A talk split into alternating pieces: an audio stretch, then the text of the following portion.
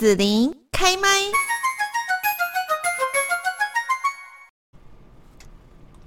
今天在节目这边哦，就是岁末年终哦，其实每一年时间都过得非常的快。那我们在年底的时候呢，也都会来参与华山基金会的呃一些爱心的活动哦。呃，华山基金会我们知道说啊、呃，都会发起爱老人、爱团圆的公益活动。那么今天呢，我们在现场这里就来邀请到了华山基金会嘉义区的阳光玉县站长，还有义竹爱心天使站的吴梦芳站长。现在呢，就先请。啊，县站长杨光玉先跟大家来问候一下。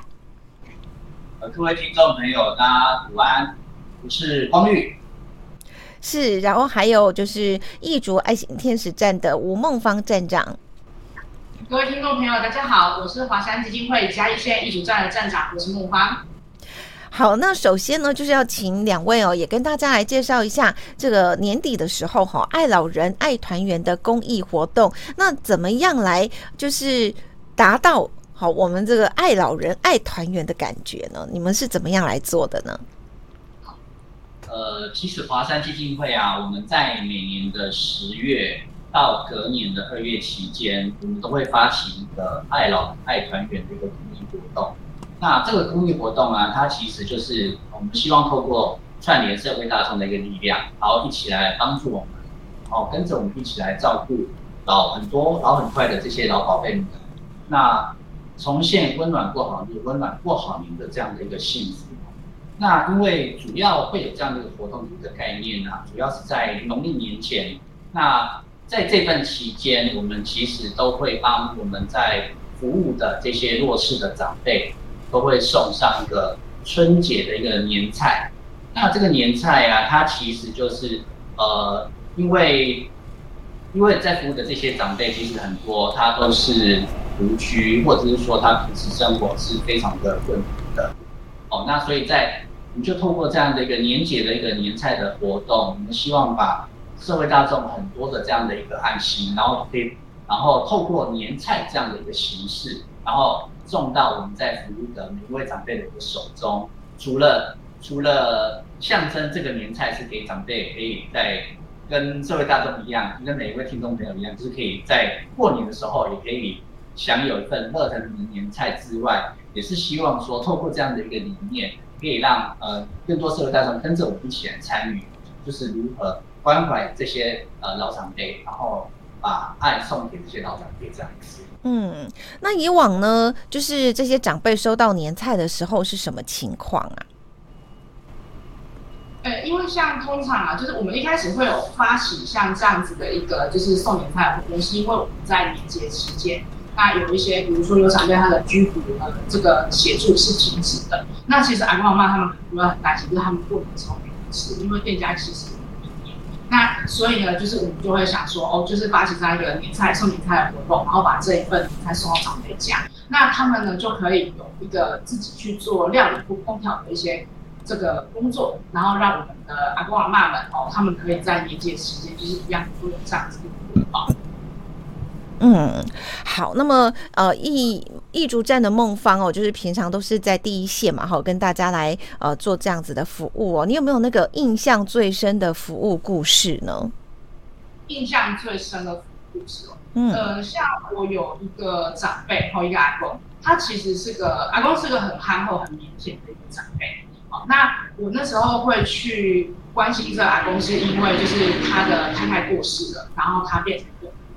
那我去关心他，那我后来了解的时候，我才知道，哎、原来阿公跟他的太太就是有三个孩子，但是，哎、功能健全的长子就是很年轻的时候就走掉了。那接下来呢，他的长女其实是视障，就是眼睛是看不见的，然后他的小儿子呢是智障，所以呢，其实当时阿公阿嬷没有办法好好的照顾这两个残疾的孩子，所以这两个残疾的孩子其实是在安养院里面，就是从小就在安养院里面接受照顾。那原本阿嬷还在的时候，就是他们两夫妻就会一起，就是骑着机车啊，然后到安养院去看孩子。可是后来，就是等到阿嬷过世之后，就是阿公身体也很差，因为八十岁了，那他就变成就是越来越封闭自己的内心。然后他，我去看他的时候，其实他都很沉默，然后也很少跟我互动。然后我原本以为是阿公比较中听，所以可能就是对我们过的话，他可能比较没有办法接受到用法回答。那后来渐渐的，我才发现，哎、其实阿公不是重听，他只是有点防备，然后有的时候他可能对于他的未来，他也有点不知道该怎么办，因为他已经八十几岁了，那他都在烦恼说，就是等到他走了之后，他的两个孩子，就是在爱里面孩子该怎么办？那渐渐的，就是我服务了大概一年多之后，阿公才比较愿意有一些跟我的互动，然后可能会跟我说，嗯，他需要去看医生，然后就请我就是接送他去医院。那后来在呃去年的父亲节，我刚好在那天去看他，然后我要离开的时候呢，我就跟阿公说了一句：“阿公，啊父亲节快乐呢！”阿公后面他就来催你。结果我觉得我讲完这句话之后。我很明显看到阿公的脸上是是落寞，嗯，然后他当下就是我心里就是愣了一下，我觉得我第一次深刻的体会到，就是原来父亲节快乐不是一句祝贺词，嗯嗯嗯，但是突然觉得就是很替阿公心疼，因为阿公其实是个很老实、很安稳的长辈，然后他其实对人也很客气，但是我觉得就是命运的捉弄，就是让阿公就是在晚年的时候就是很孤独、很寂寞。但是我觉得就是还好，我们华山就是有发现这个长辈，然后有到他的家里面，然后去提供他一份。那我觉得，因为我像现在我服务了两年多，这个长辈，他现在就是愿意，阿公已经比较愿意跟我分享他的情绪，哦，他的日常琐事，然后对对我比较没有那么的封闭。然后其实这点就是我很开心，这是我目前为止就是印象最让我最深刻的一个。嗯，是，谢谢孟芳呢带来这样的一个印象深刻的故事哦。那呃，就是像呃这个县站长哈，这个光裕这边呢，可能你要看到的就是整个嘉义区哈的一个状况哦。那像华山基金会大概都做些什么样的服务呢？呃，我们华山基金会嘉义在地啊，其实主要在地服务已经将近二十四年。那这二十四年期间呢、啊，我们主要提供了六十五岁以上失能、失智以及失医这三种类型的呃过世长辈，然后我们提供了免费的道宅服务。那，这些服务当中，我们其实会依据每一位长辈他的个别的需求，我们个别提供不一样的一些服务。那例如说，例如说呃，跟现在的长照服务来说，其实有些。有些我们在服务的长辈，他其实有些是已经有长照的服务已经有介入，那有些是没有的。那没有的情况之下，我们就是呃会提供可能长辈类似一些道财关怀、物资协助，或者是陪同就医，或者是说呃长辈他如果有家里有一些修缮，或者是呃环境清洁、家务整理这这些部分，其实我们都会免费的提供一些。呃，直接性的一个道财服务，或者是说，呃，连接其他更好的资源来协助这位长辈。嗯，是。那像华山呢，就是我觉得，呃，你们的。那种服务的组织好像跟一般的这样的社福团体有点不太一样哈，因为你们好像是更加的在社区当中，那一个社区可能就会设一个爱心天使站，那是不是可以跟大家介绍一下，说这个社区爱心天使站的一个服务理念是什么呢？呃，其实社区爱心天使站啊，我们在嘉义来说，我们每一个乡镇都设有一个服务据点，那每一个服务据点它就是一个。呃，在地的这个社区爱心天使站，那我们只有一位服务人员。这一位服务人员，他除了需要去照顾当区域的所有的一些弱势长辈的服务之外，那也透过在地的一些一些呃活动曝光，或者是说一些服务的一些一些曝光，然后来在地，然后可以更落实说我们在地的一些一些。一些服务的一些主要的一些需求，那另外一个部分是，其实我们的服务的主要的一些方向，其实是采取补不足的一个方式。那什么叫补不足呢？其实，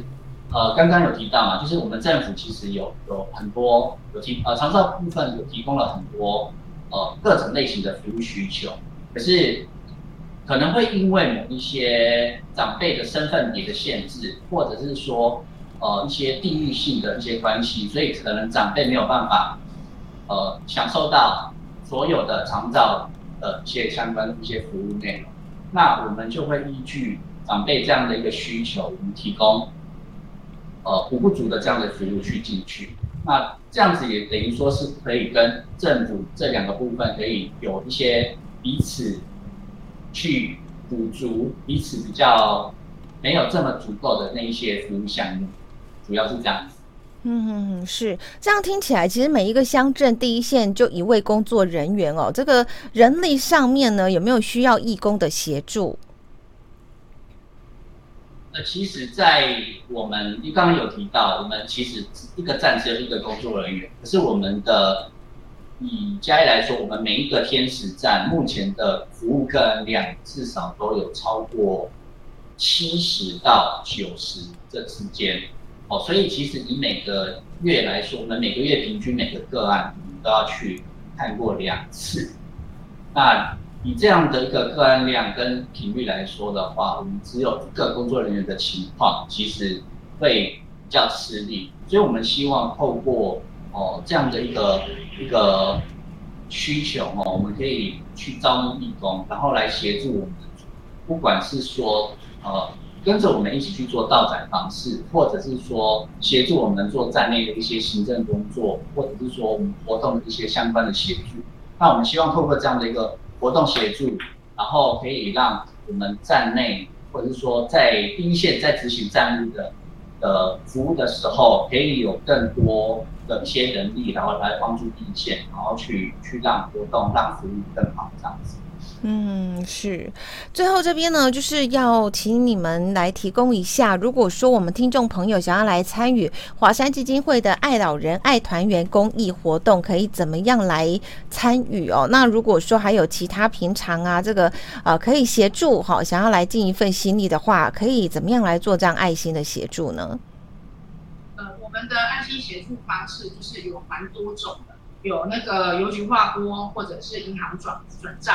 那也可以就是让各个听众朋友就可以上我们华山基金会的官网，然后来选择嘉义区做线上捐款的这个支持。那如果呢，就是有在使用脸书的朋友，也欢迎跟听众朋友搜寻我们的嘉义区爱心天使线办，可以帮我们按赞跟追踪。那这上面呢也会有。一些联络方式，那或者是呢，也可以直接拨打我们的爱心专线零五二八三一零零三来电洽询，那我们会有专人来协助听众朋友在爱心的捐款支持的方式。